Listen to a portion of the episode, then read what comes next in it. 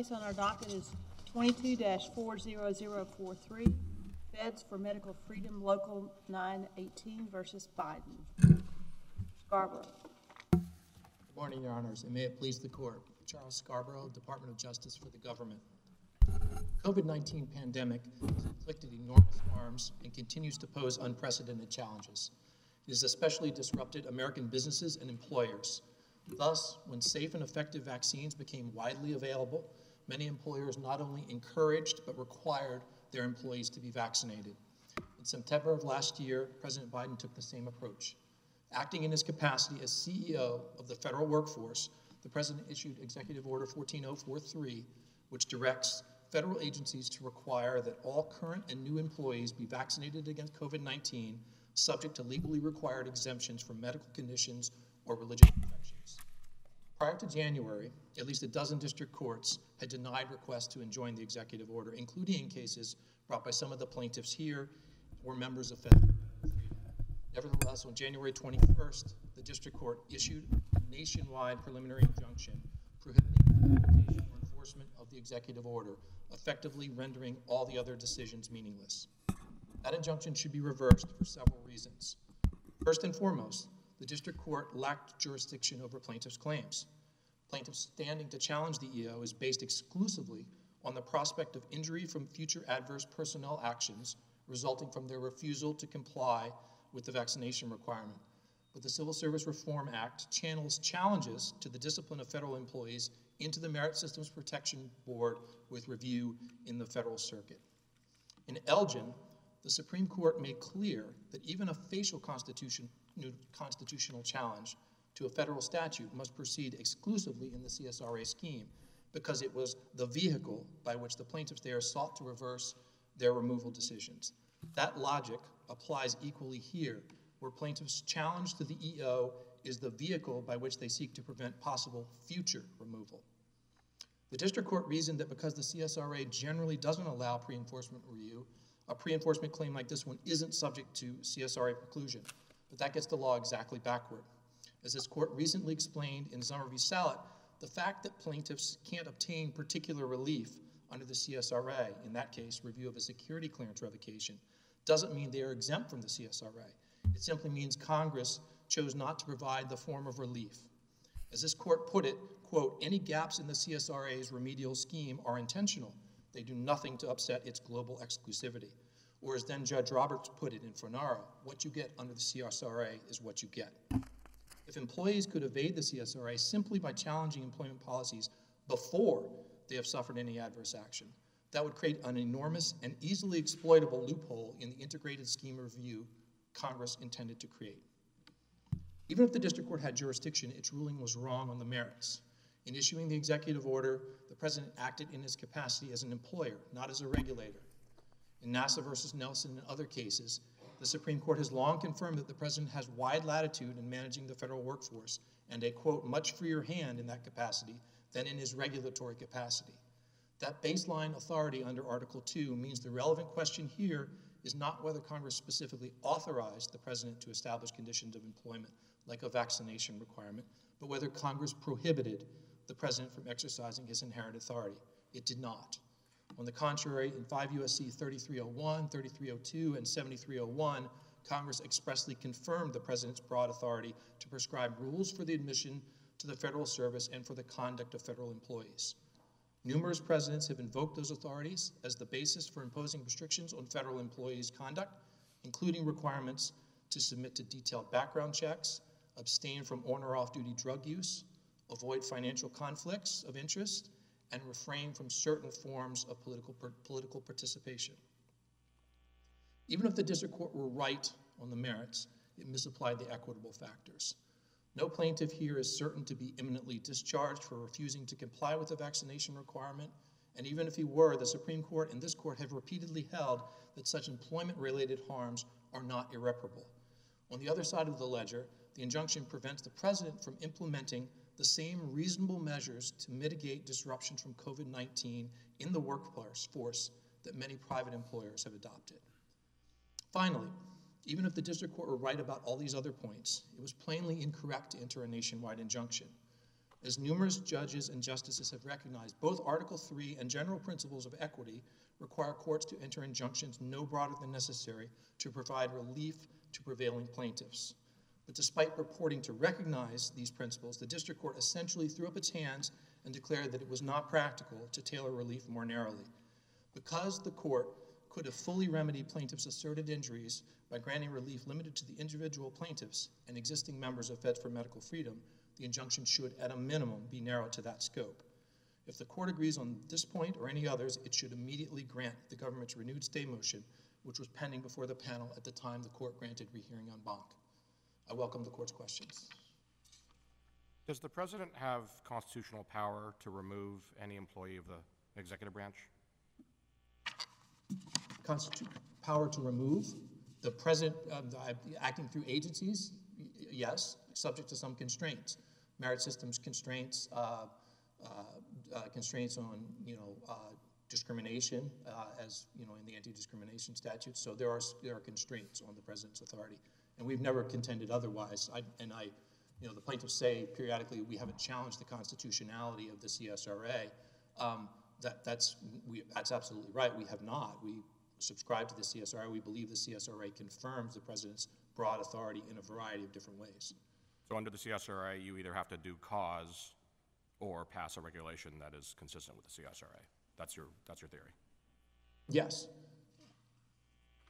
What do you do with uh, the BST Holdings case? Uh, uh, First, uh, does the Department of Justice take the position that, that that case is fine as is, or does the en banc court need to refine or explain it uh, in any way, or even overrule it? And irrespective of what you might say about that, given that decision as it stands, how, how do you grapple with that in terms of this case? Sure. Well, I assume Your Honor is referring to the uh, discussion of irreparable harms, which was very brief in the BST Holdings case. It was just two sentences, and it cited the Elrod versus Burns case for the proposition that you know constitutional injury, a, a deprivation of constitutional rights for even a small amount of time, is by definition irreparable injury.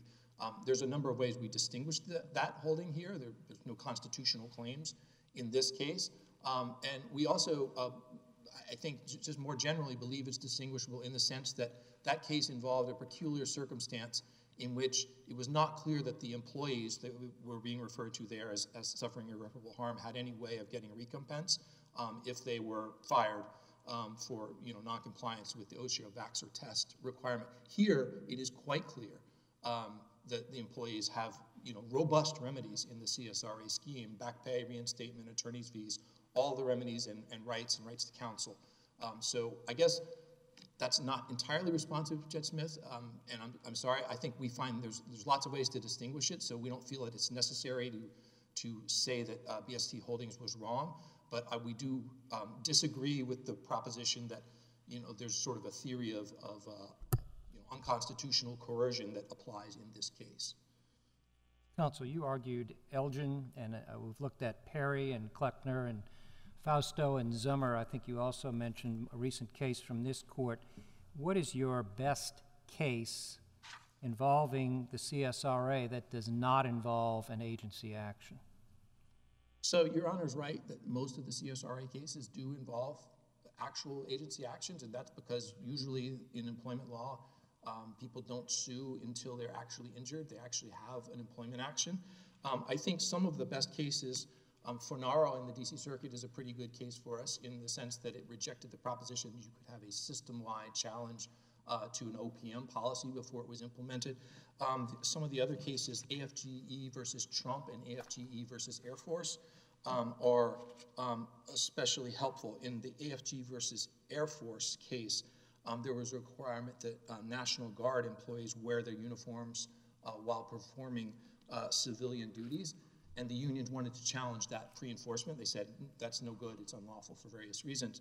Um, and the D.C. Circuit, you know, rebuffed that and said, no, you actually have to wait till you, you know, suffer discipline. So there's a variety of cases that I think support the proposition that pre-enforcement challenges aren't sort of different in kind. And, and the point that I would emphasize uh, as a backstop to that is you can't disclaim your standing. The standing here of all these plaintiffs is premised upon a possible future injury which the district court found, you know, with, was imminent with respect to some, maybe not as imminent with respect to others who had pending exemption requests. And you can't just disclaim away your standing and, and say, well, I'm not really challenging employment actions. You are. You're challenging employment actions. You're just trying to challenge them sort of prospectively, um, preemptively, if you will. So those are the primary cases I would refer to. How do you factor in possible mootness in this case? I know it's either moot or it isn't moot, but the argument raised uh, that this isn't a vaccine now, based on uh, uh, information, I suppose we could take judicial notice, it's not a vaccine, it's a treatment.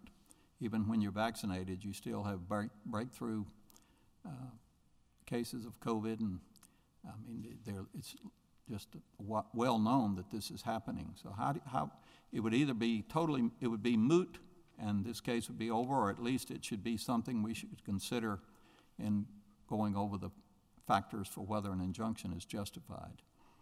I- don't, the, the case is not moot.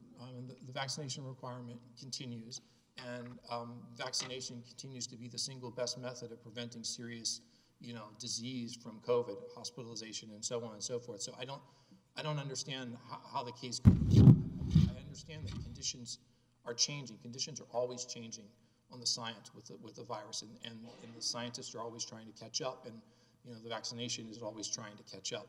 Um, but that sort of underscores the need for the president to be the one that has the flexibility to make the adjustments rather than being hamstrung by an injunction that's now in its nine month, ninth month. Well, my, the rest of my question was, how would that be considered then in the equitable factors for whether an injunction, whether there's substantial, uh, uh, basis for substantial prevailing on the merits? How would you factor in the fact that it's a vac, it's a treatment, not a vaccine? I, I don't really understand the distinction that you're making, Your Honor. I'm, I'm not, I, I just, I don't understand. It's, it's, I mean, it's a vaccination, yes, it's the, the, the idea behind the vaccination requirement is to mitigate disruptions in the federal workforce, just as many private employers have imposed vaccination requirements. Well, It is true, it is true that CDC guidance in the last month has suggested that against the current variant of, you know, the Omicron, the dominant variant of COVID-19, um, the primary series of the vaccination um, does not do much with respect to transmissibility and affecting other people. Um, but it remains, the CDC has, has made quite clear that it remains very important in terms of mitigating the seriousness of the disease, reducing the risk of hospitalization and death. Following up on what Judge Barksdale said, though, uh, it- what is the likelihood that the uh, president would declare that all the employees have to, uh, have to achieve a, a a certain body weight within the next six months? I think the likelihood of that is extraordinarily small, Your Honor. Well, but everyone knows that obesity is one of the biggest problems in the United States related to many collateral health problems and death, and that the, the daily consequences of obesity uh, also affect the workplace in terms of medical costs, absenteeism, and that sort of thing. So it seems to me that obesity is at least as big a problem and it's not transmissible, whereas people who take the vaccine, as you just acknowledged, uh, can still transmit the disease. So what I'm suggesting is that there is no limit to the principle that you're espousing, which it, which I take it to be, that we are requiring federal employees to take the vaccine mostly for their own good. So, a couple of responses. First, first of all, on the limiting principles idea, um, there, there are significant limits to the president's um, authority, both um, legal and um, political and economic. Um, first, the, the, it's got to have some nexus to federal employment, and it's got to promote the efficiency of the service. Um, discipline can only be sustained for any violation of a requirement under 5 U.S.C. 7503 and 7513 um, if it promotes the service. And while that may seem like a malleable standard, there's an entire body of law in the Merit Systems Protection Board about what that means. Um, so there are meaningful constraints here. And again, I, I guess the ability to What are those constraints? That, that it has to be a nexus to the efficiency of the federal workforce. In other words, it has to Well, obesity has a nexity to the efficiency. I understand, Your Honor, but the ability to posit sort of, um, you know, hypotheticals at the extremes, um, you know, doesn't um, undercut the government's authority uh, to, to do something that is squarely within, um, Counsel, I thought on that point, though, that at page 26 of your brief, you did elaborate more possible li- limiting principles. So correct me if I'm wrong. Let's just assume a patently unlawful presidential directive that applies to the whole nationwide workforce. Isn't your position that employees might seek pre-enforcement review either through OSC or by mandamus? yes. uh, uh, for- Can I test those two? Because am I correct that OSC is never obliged to then in turn petition the MSPB? That's correct. So that's a little bit of a problem, you might have an explanation, but, and, and on mandamus, if the larger government position is that district courts lack jurisdiction for any pre-enforcement context, how could they in turn issue a writ? So it wouldn't be a district court issuing it. Or even the federal circuit? It would be the federal circuit on the theory that it would have jurisdiction to ultimately review something, you know, an MSB, uh, you know, uh, decision ruling on the validity of one of these. Have any case where the federal circuit's done that, or, or? No, we- I do not. And again, you know, the government is always reluctant to sort of uh, pop up with mandamus as a, as a possibility. This is, this is really something that would be reserved for the exceptional case, but we're trying to respond to the sort of the exceptional hypotheticals that are being posited, which are, My first point then, because then I'll stop, others have. Yes. questions. What about, what, is it a problem with your theory that OSC doesn't have to, uh, in turn petition the MSPB? I don't think so, Your Honor. And again, this goes back to sort of the threshold point, that it, may well be that there aren't, you know, pre-enforcement uh, mechanisms to challenge. The, the whole, you know, CSRA scheme is clearly predicated on sort of post-enforcement review. That's, that's the idea. But to the extent that's the idea, that's what Congress has made the idea, and you don't just get to have something else. That's what Elgin stands for, is that because you don't like the remedies you might get in the CSRA scheme, you know, you can't do a facial constitutional. And that, I said last question, I always have another, but then that does invite extreme, extreme hypotheticals, like a president saying a one-child-only policy. It, it does invite extreme hypotheticals, Your Honor, but I think those will be resolved pretty quickly, either through the CS, through the CSRA scheme, and, and again, the, the, it neglects the, the sort of meaningful constraints, both political accountability constraints and the, the need to compete against other employers. I mean, this is not just in a vacuum here.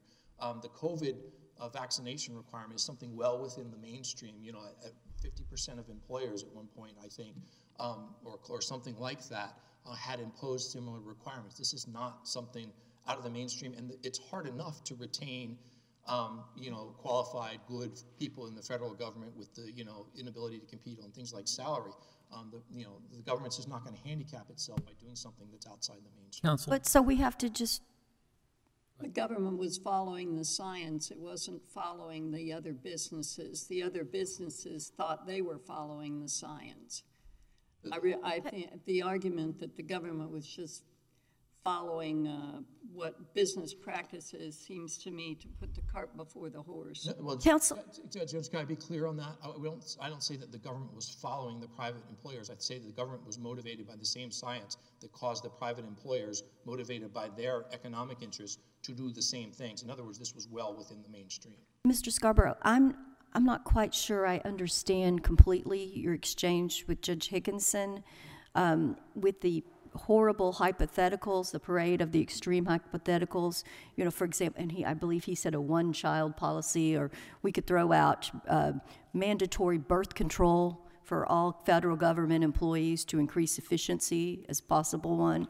Um, the only, there is not a judicial review, there would not be judicial review, which would be important under Thunder Basin to allow for meaningful judicial review. Would be judicial. So how, how does that, so in the birth control, mandatory birth control case, how does that come to manda, to meaningful judicial review? An employee would say, no, I'm not going to do that, and uh, the president or the agent, the relevant agency would take some sort of disciplinary action. It would be reviewed presumably on a highly expedited basis and would be declared unlawful on, you know, many, many independent constitutions. So it would only be to prevent being fired, it wouldn't be to prevent the policy. And so it might chill much lawful conduct in the meantime.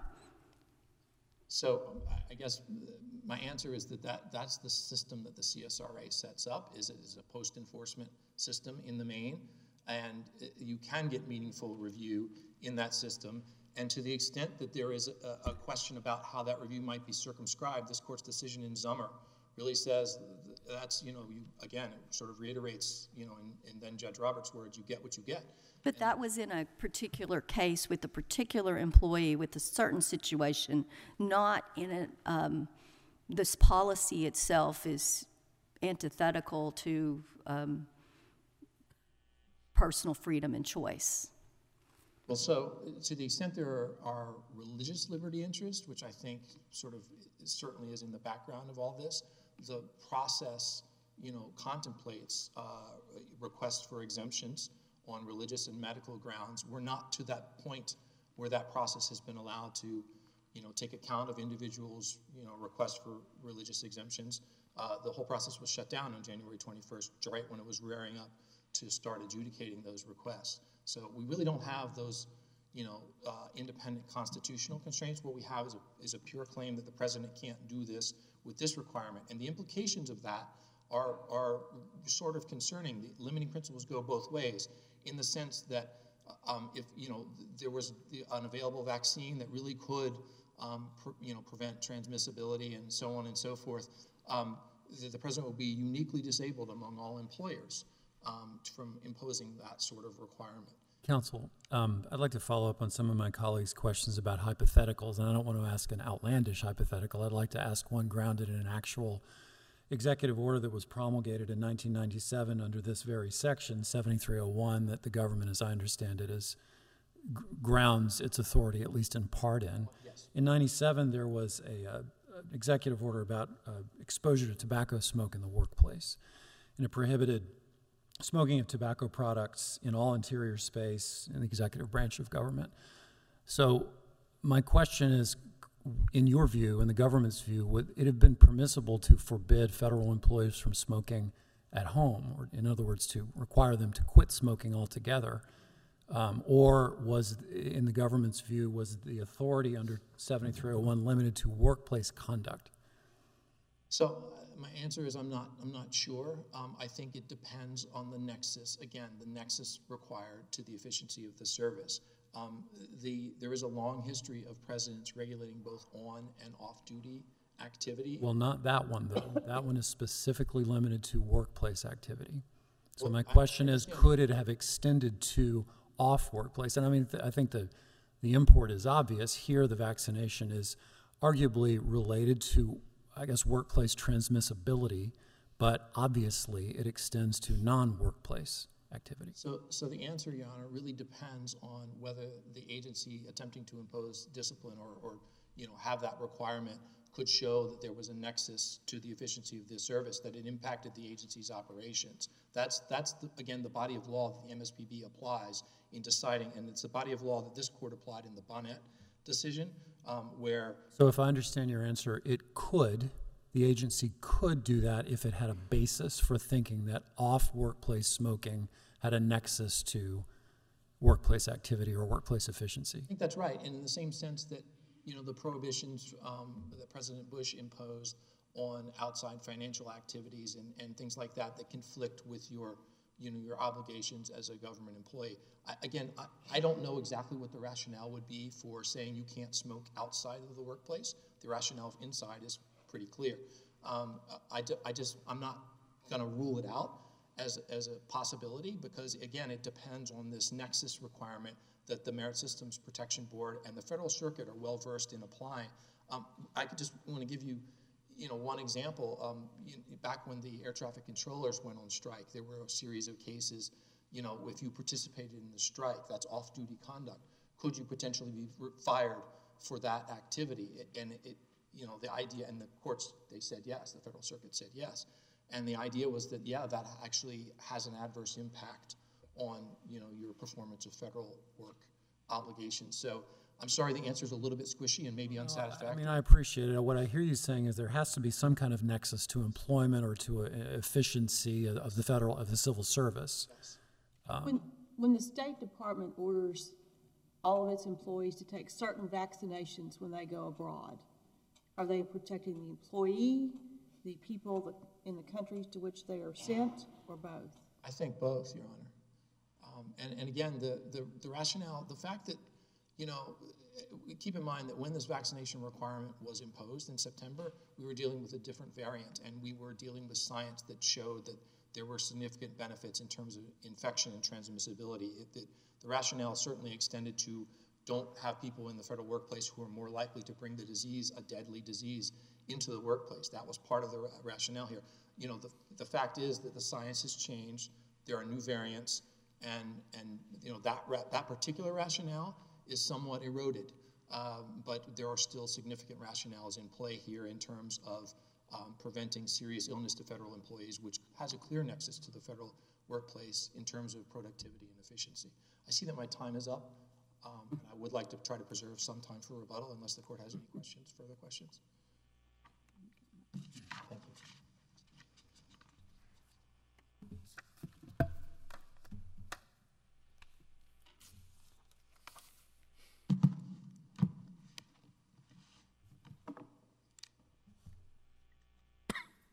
May it please the court, Trent McCotter on behalf of plaintiffs. This court should affirm the district court's preliminary injunction in full. Mr. Mr. Uh, Mr. McCotter, before we can uh, decide the, the merits uh, here, uh, we need to determine what claims have actually been made. And uh, reading the brief and the record, uh, I find that to be pretty confusing. So I hope you can can can help us out. in the en banc brief that you filed a couple of weeks ago, you said this. I'm quoting. The district court correctly held that plaintiffs had alleged and proven such ongoing unconstitutional coercion here. You cite record pages 1757 and 1760. I've read those and they, they say uh, no such thing. Uh, the government, on the other hand, in, in its recent brief, said, and I'm quoting, plaintiffs in this case do not claim a violation of their liberty interests or other constitutional freedoms, citing BST uh, holdings, uh, and relying on uh, the 20 page portion of the record, which your, is your prayer for uh, relief. I've read those 20 pages, and they nowhere uh, even hint at the constitutional violations that you claimed in what I first quoted. And then finally, I will quote from the district court's opinion uh, in which uh, uh, in which Judge Brown said, I'm quoting, the court does not decide today the ultimate issue of whether the federal worker mandate is lawful. So my question is, what violations of a constitutional nature are you claiming and what's been shown? Because obviously the briefs and the record disagree on that. Yes, Your Honor. So I would point, Your Honor, to the complaint, paragraphs 147 to 158. In there, we cite the sword of Damocles coercion. That's paragraph 149. As I take it, that's the same point this court was making in BST Holdings. I would also point to paragraphs 157 to 158, speaking to unrecoverable compliance costs for people who are coerced. As we see it, that the chilling effect, the coercion, and the possibility of being vaccinated against someone's will is kind of an extreme form of a compliance cost. Your Honor, I also cited to Judge Brown's irreparable harm decision in Rodden at paragraph 148, where he talked about some of the same issues of BST holdings. I cite to Judge Ho's, uh, I believe it was a dissent at the time, in paragraph 153 about a crisis of conscience as another harm. In our preliminary injunction motion, page 26, we re-raised these arguments. We cite to this court's irreparable harm analysis from BST Holdings, the job or jab language, Your Honor. And that's why I think the district court was correct to say that we had in fact shown unconstitutional coercion. And I would say even if, even if there were some doubt, I think in BST holdings, the court established that point kind of as a matter of common sense, a judicially noticeable type fact. So those are the, the authorities I would point your honor to. On kind of jurisdiction writ large, as you said, that is the most important point because it's preliminary, your honor. And there are four bases for jurisdiction here. Thunder Basin, the Supreme Court stated, implied preclusion is especially unlikely where the government puts someone to a constitutionally intolerable choice. This court already held in the BST Holdings case that for a government imposed mandate, at the very least, the job or jab choice, that is, such a constitutionally intolerable choice, In our view, that resolves jurisdiction here straight away. But even if there were some doubt, this is a pre-enforcement challenge to a new government-wide executive regulation, the sort of thing that courts have allowed for decades. I'm referring primarily to the DC Circuit cases from the 1980s, joined by then judges Scalia, Ruth Bader Ginsburg, Robert Bork, Harry Edwards. And contrary to the government's argument, Elgin did not abrogate or overrule those cases. Elgin itself says the question of the CSRA is whether there's a covered employee and a covered adverse action. All Elgin says is once those two boxes are checked, the person's in CSRA world. They're under the CSRA scheme. It didn't address pre-enforcement challenges. The, the third basis for jurisdiction, text and purpose. CSRA triggers upon a statutory adverse action. The majority panel here agreed that at least for the vast, vast majority of employees, there has been no statutory adverse action. On purpose, Judge Barksdale's dissent at the panel stage had it right. It's quite illogical that Congress would have intended huge separation of powers challenges to be handled, uh, separation of powers challenge to a government-wide regulation to be handled through one-off administrative schemes. Fourth factor for jurisdiction, the Thunder Basin factors.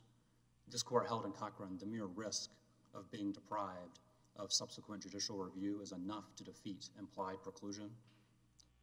Here, for individuals who give in, there's certainly not just a, a possibility or a risk, but almost a guarantee they will not be able to have judicial review because they won't have suffered a statutorily recognized adverse action. For them, they either need to challenge it now or likely never.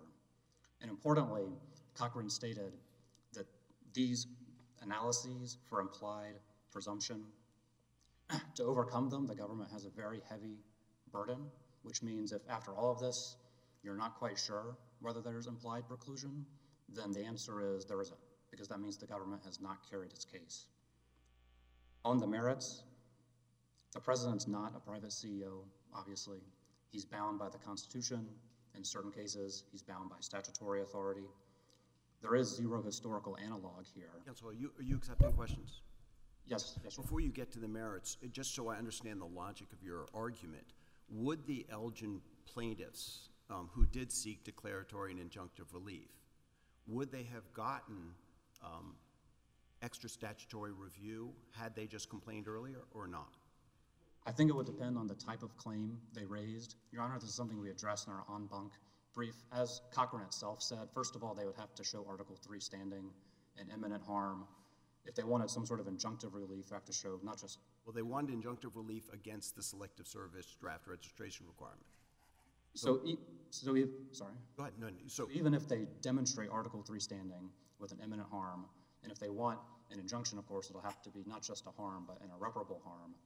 Even then, as we note in our en banc brief, uh, they would still they would still need to make a claim of some sort of, under the strongest case anyway, some sort of constitutional violation that's ongoing. They didn't allege, as I understand it, any ongoing coercion, so I think they're out under that kind of Thunder Basin intolerable choice analysis. And also, I would point out, and this is something that Judge Costa's dissent, footnote 15 in Cochran, talks about. Granted, not the CSRA context, but it's a general principle that it might seem unusual for a plaintiff to be able to bring an immediate lawsuit before a kind of bright line triggering action, but it's not so unusual when the statute just talks about things that happen as of that point and afterwards. For things that happen before that point, the presumption would be 1331 jurisdiction, so they would need to have a, a constitutional claim probably. But I think the answer, kind of the short answer is, Your Honor, it would depend, but maybe, but that's not necessarily a major loophole like the government says. That's just a, a consequence of the way these statutes are often written. Uh, on the merits, uh, briefly, there's no historical analog for an executive order of this nature. I think that ultimately defeats the government's claim of implied uh, or some sort of inherent Article 2 authority. So they're left with the statutes. I note that the government's own brief repeatedly says the statutes at issue here, this is 3301, 3302, 7301, are narrow in scope. Those are the government's own words. And the district court was faced with essentially two competing interpretations. One that reads conduct of executive branch employees to refer to conduct in the workplace or kind of with a unique tie to the workplace, which was our position, or the government's position, which was, as they say in their brief to this court, the president can regulate employees' conduct on duty, off duty, not just conduct, but status, because they say that's not a distinction. Essentially, anything going on in a, an employee's life. And I think, as Judge Jones' example about obesity points out, and that's certainly not the only one that could be made, the argument that it would improve the efficiency of the service as being the only limitation is not much of a limitation at all. Almost anything could be said to improve the efficiency of the civil service. And so the, the government then has to try to argue, well, actually, this mandate does relate to uh, workplace conduct. I think, unfortunately for them, that argument is foreclosed essentially by the logic of the Supreme Court's decision in the OSHA vaccine case, which said that widespread vaccines and kind of an infectious disease like this that's just commonplace throughout the country is not tied to the workplace. It's not a workplace hazard. In fact, the government's own brief now says they're not worried anymore about workplace spread. They say that's not a basis for the mandate at all. if there's any doubt, again, kind of like with jurisdiction, there's an easy fallback provision, an easy fallback analysis, which would be the major questions doctrine, federalism doctrine, which says if the government's going to assert this kind of great, enormous power that we've never seen before from a statute that is relatively narrow, both in its text and in its historical application, then the government needs to point to clear language in the statute.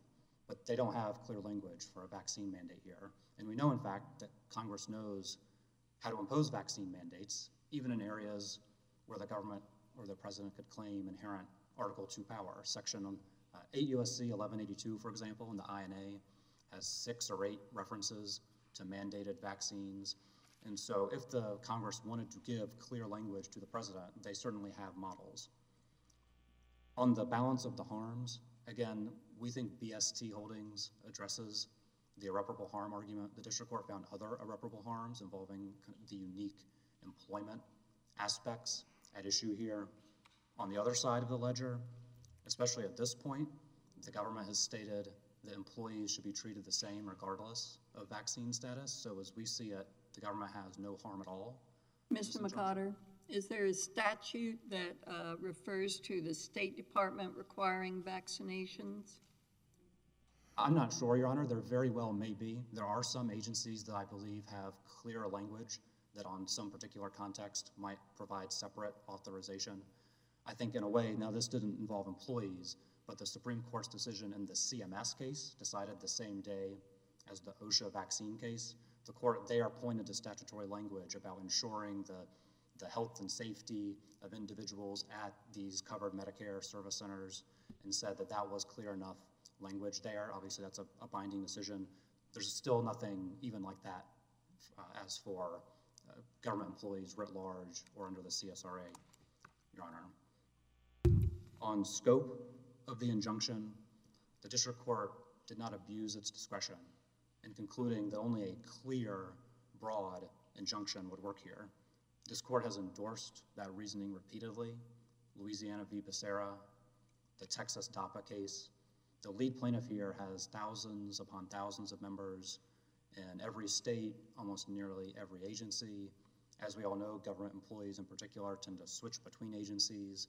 They might be headquartered in one agency but on detail to another. And so the only way to ensure that those members receive relief would be to have a clear rule that the government can follow. And you don't have to just take my word for that.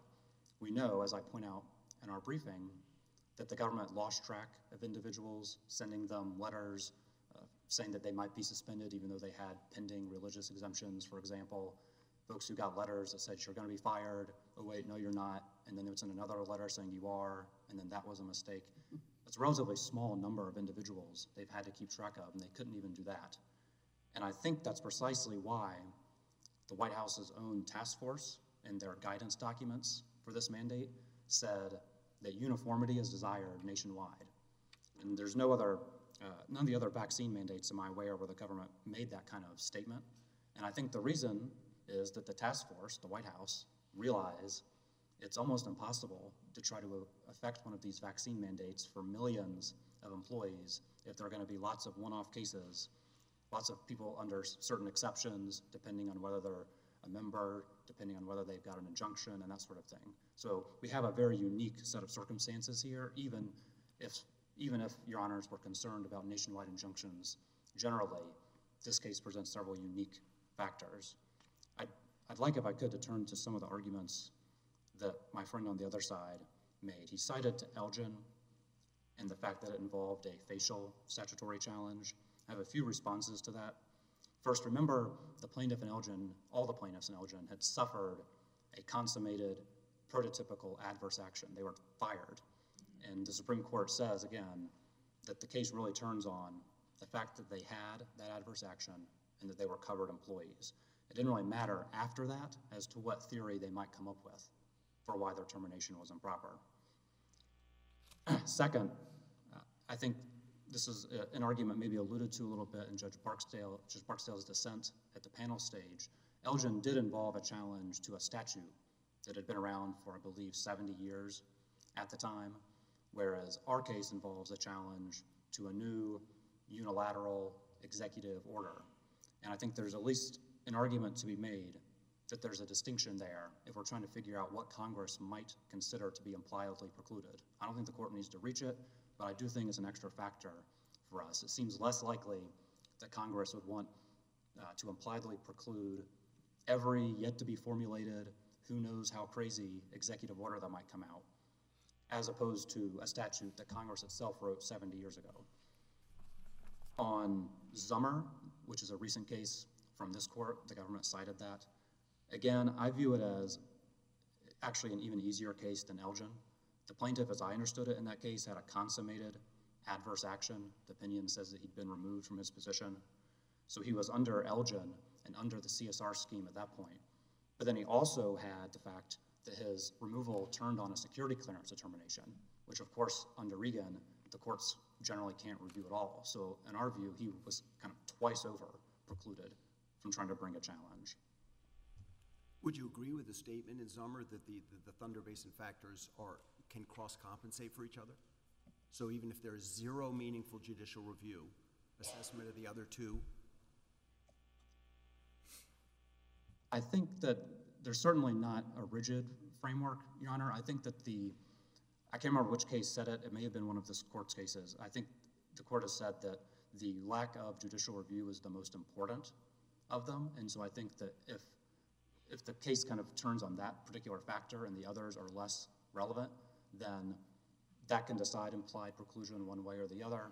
I think you might see that a little bit in Elgin itself, where the court focuses a lot on the availability of judicial review. It's the same in Cochran in particular.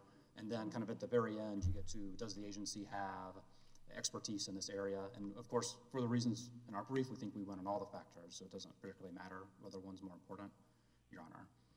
I don't want to ask too many questions, but at the moment you're not getting other questions, so I'll ask you a few more. Could you tell us, uh, do you have any separate critique of the Fourth Circuit's Rydie decision, or would it be identical to this?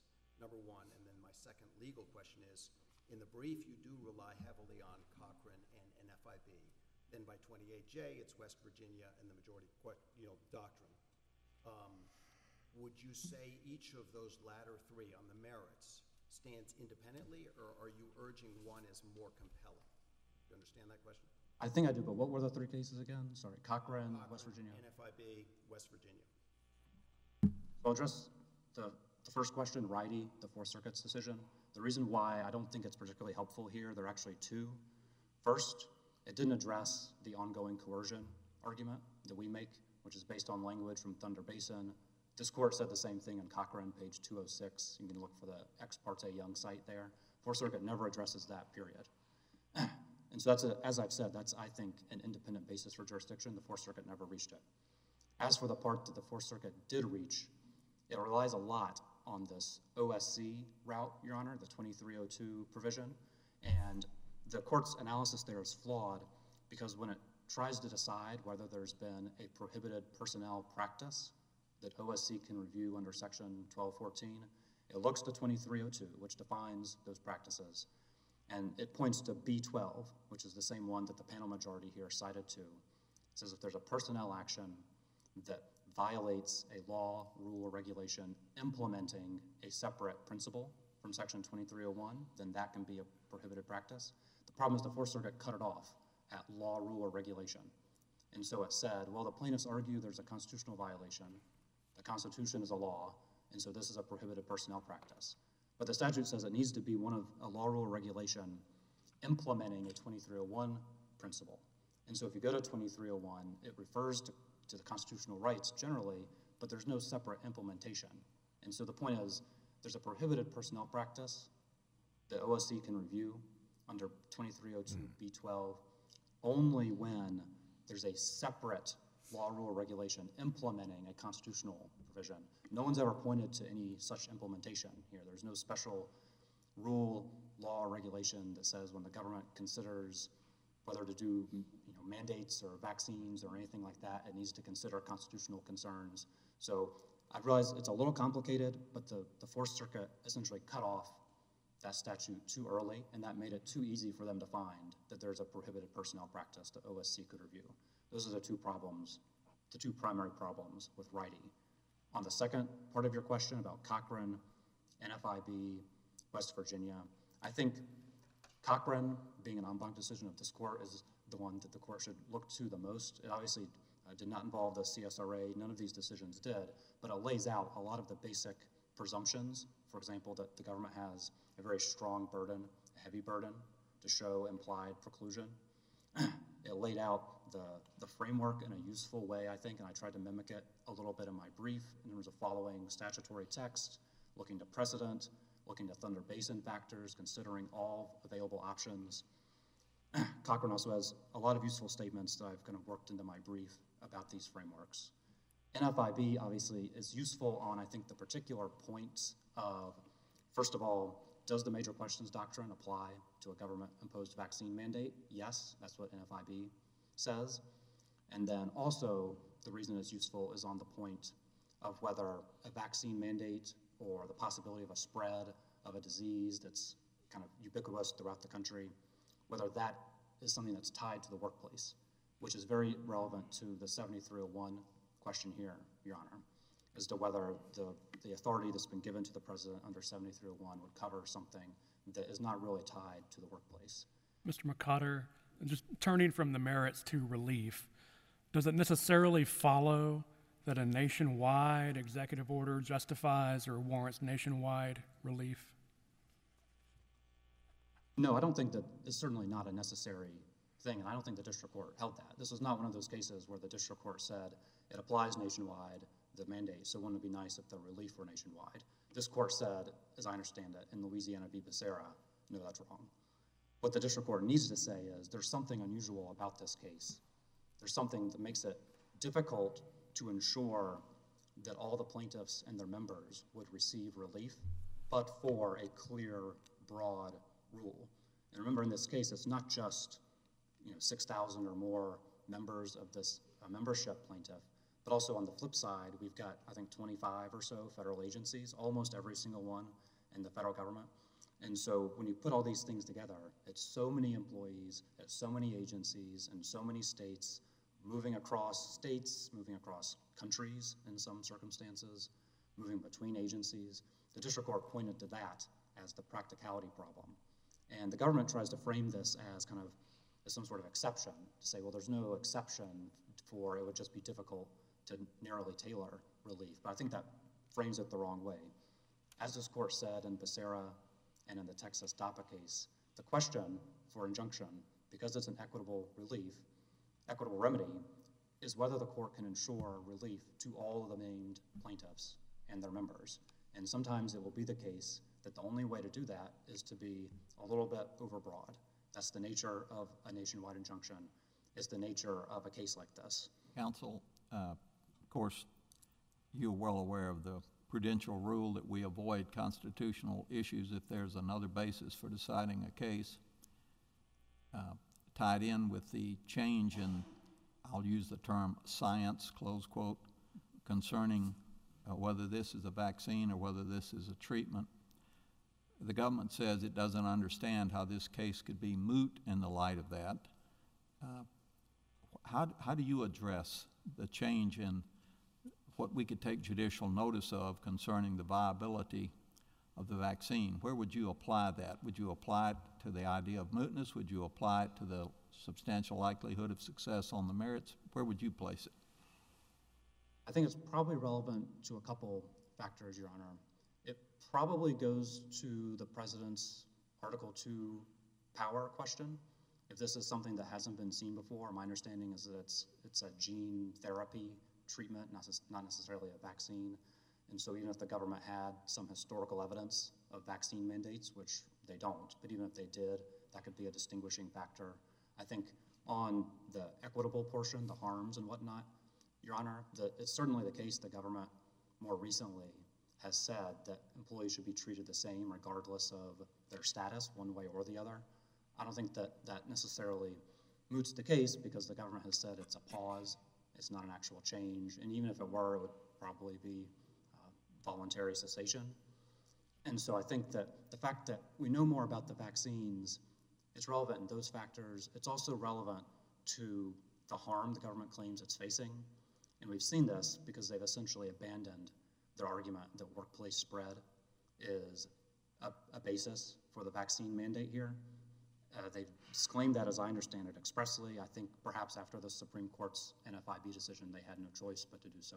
But that also shows that the only, the only concern, the only stated basis that the government has now is this sort of kind of nanny state argument that the government just knows better than employees how to deal with their health, and it's tied to something that isn't even, according to Supreme Court precedent, uh, tethered to workplace status or employment conditions at all. It's really something that's ubiquitous.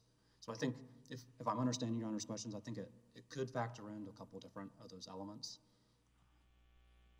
If I could continue going through some of the cases the government cited, it cites repeatedly the Fornaro case. This was written by then Judge Roberts when he was on the DC Circuit. I think that the, the quote the government keeps pulling out, which is what you get under CSRA is what you get, they leave out the first half of that sentence, which is for acts that are within the CSRA.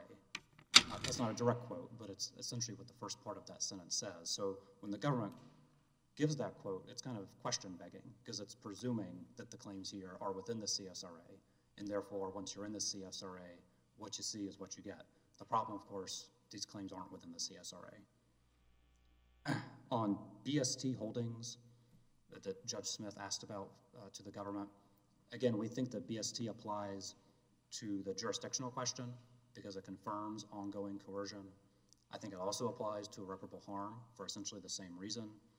DOJ's brief doesn't challenge BST's holdings. BST holdings decision here, and the government tries to distinguish it a few ways, primarily on the theory that that involved private employees, not government employees like we have here.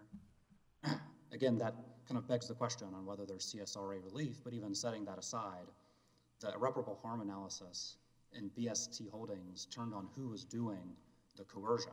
It was the government doing it. It didn't turn on whether these were private employees or whether they had some other scheme. The opinion says nothing of that sort. and of course, one of the things the government elides in its analysis here is that in the OSHA vaccine case, it argued at the Supreme Court that there's no irreparable harm because employees can simply, employees and employers can simply refuse to follow it. If they get fined, they can challenge it through the administrative process set out under the OSH Act. And so it's a similar argument here. They're saying just incur the fine, just incur the penalties, and you can address it on the back end. This court didn't address that, didn't adopt it. The Supreme Court certainly did not adopt that argument.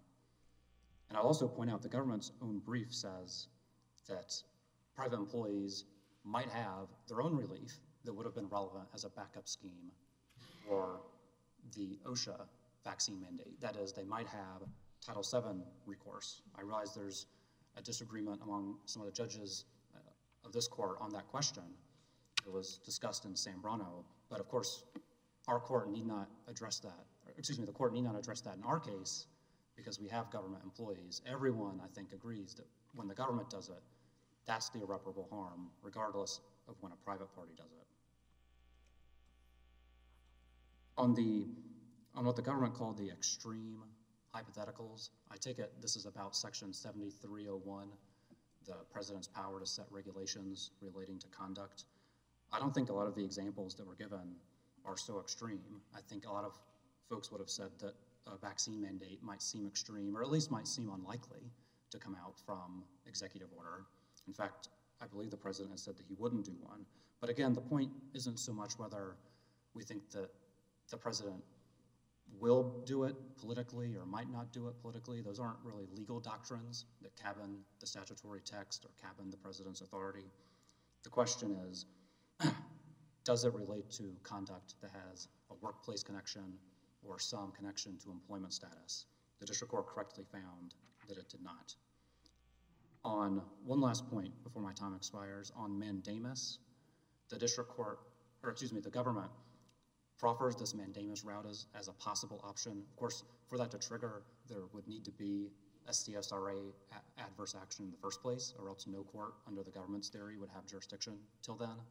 And as I point out in my brief, given the unique way in which this mandate was issued directly by a president, not by an agency, that would mean a, a court, even if a court could hear it, issuing injunction injunctive relief against the president directly, which the Supreme Court said 160 years ago is a frivolous endeavor. Now, it doesn't mean that courts couldn't ever do it, but every court has shied away from that. So I don't think man, the mandamus route is a viable alternative.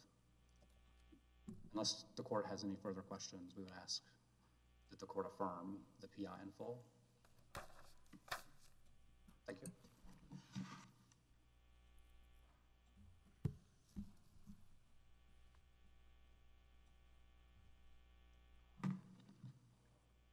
Just a few quick points. I realize my time is limited. On this ongoing constitutional cons- con- coercion theory, that's basically the way plaintiffs sort of are trying to get it out and distinguish this case. They're basically trying to ignore the fact that their standing is predicated upon the threat of future removal or disciplinary action that is clearly cognizable in the CSRA and saying, no, no, our injury is something else.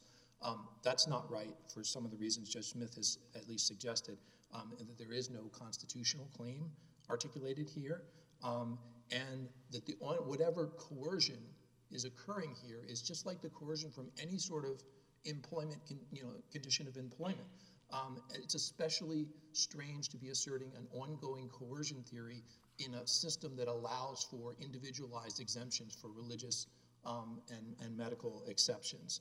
Um, so this is just a standard condition of employment. It has to go through the CSRA scheme.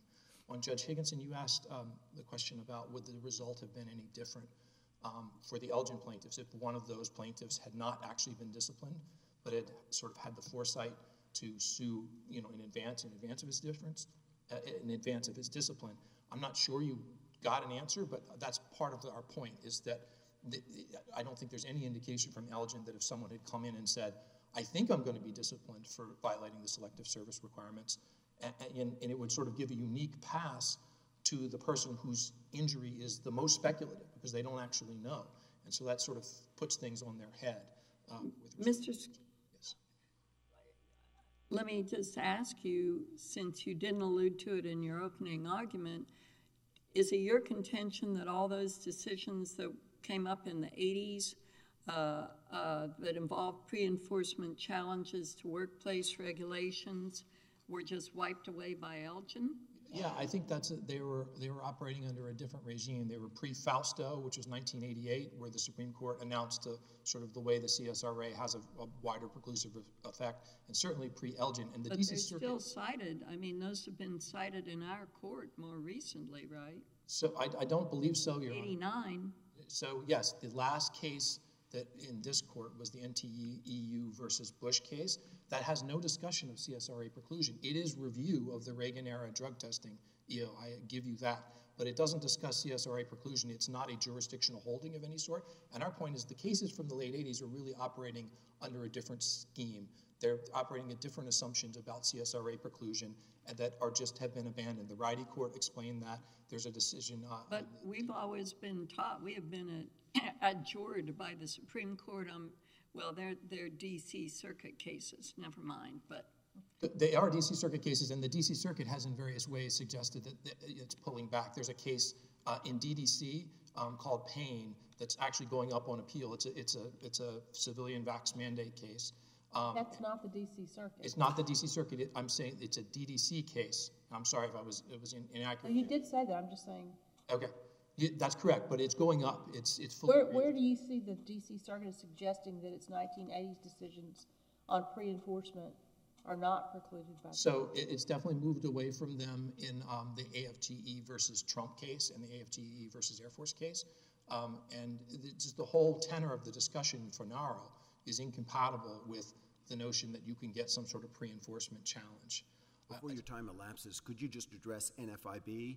Are you saying that 7301 is, is, is in the, both has textually broader language in conduct and contextually it's in the shadow of Article 2 and it's talking about the, the government as an employer, not a regulator? How do you distinguish NFIB? Well, yes, the, the statutory language is different. I mean, the statutory language in the, the OSHA Act, um, what was talked about workplace conduct, 7301 is not limited to workplace conduct. And yes, it's absolutely in the shadow of Article 2, which is really very important here. You're not talking again about a delegation of authority to an agency. You're talking about the president exercising, you know, Article 2 authority, which is confirmed and buttressed by congressional delegations of, party, of, of authority, which is sort of where the authority would be at its, at its zenith, really. I just had one other point to, to make, if I may. Um, there's been a lot of discussion about how the safer federal task force, um, you know, wants uniformity and needs uniformity, and therefore that somehow justifies the broad scope of the injunction here. I would just point out that the process that was set up, i- yes, we want to be uniform and consistent in treating federal employees, um, but it allows for tailored exemptions. It allows for individualized exemptions for medical and religious um, claims. So necessarily, you're going to have some variance here, and it, it- you could have variance that accounts for the members of Feds for Medical Freedom as well.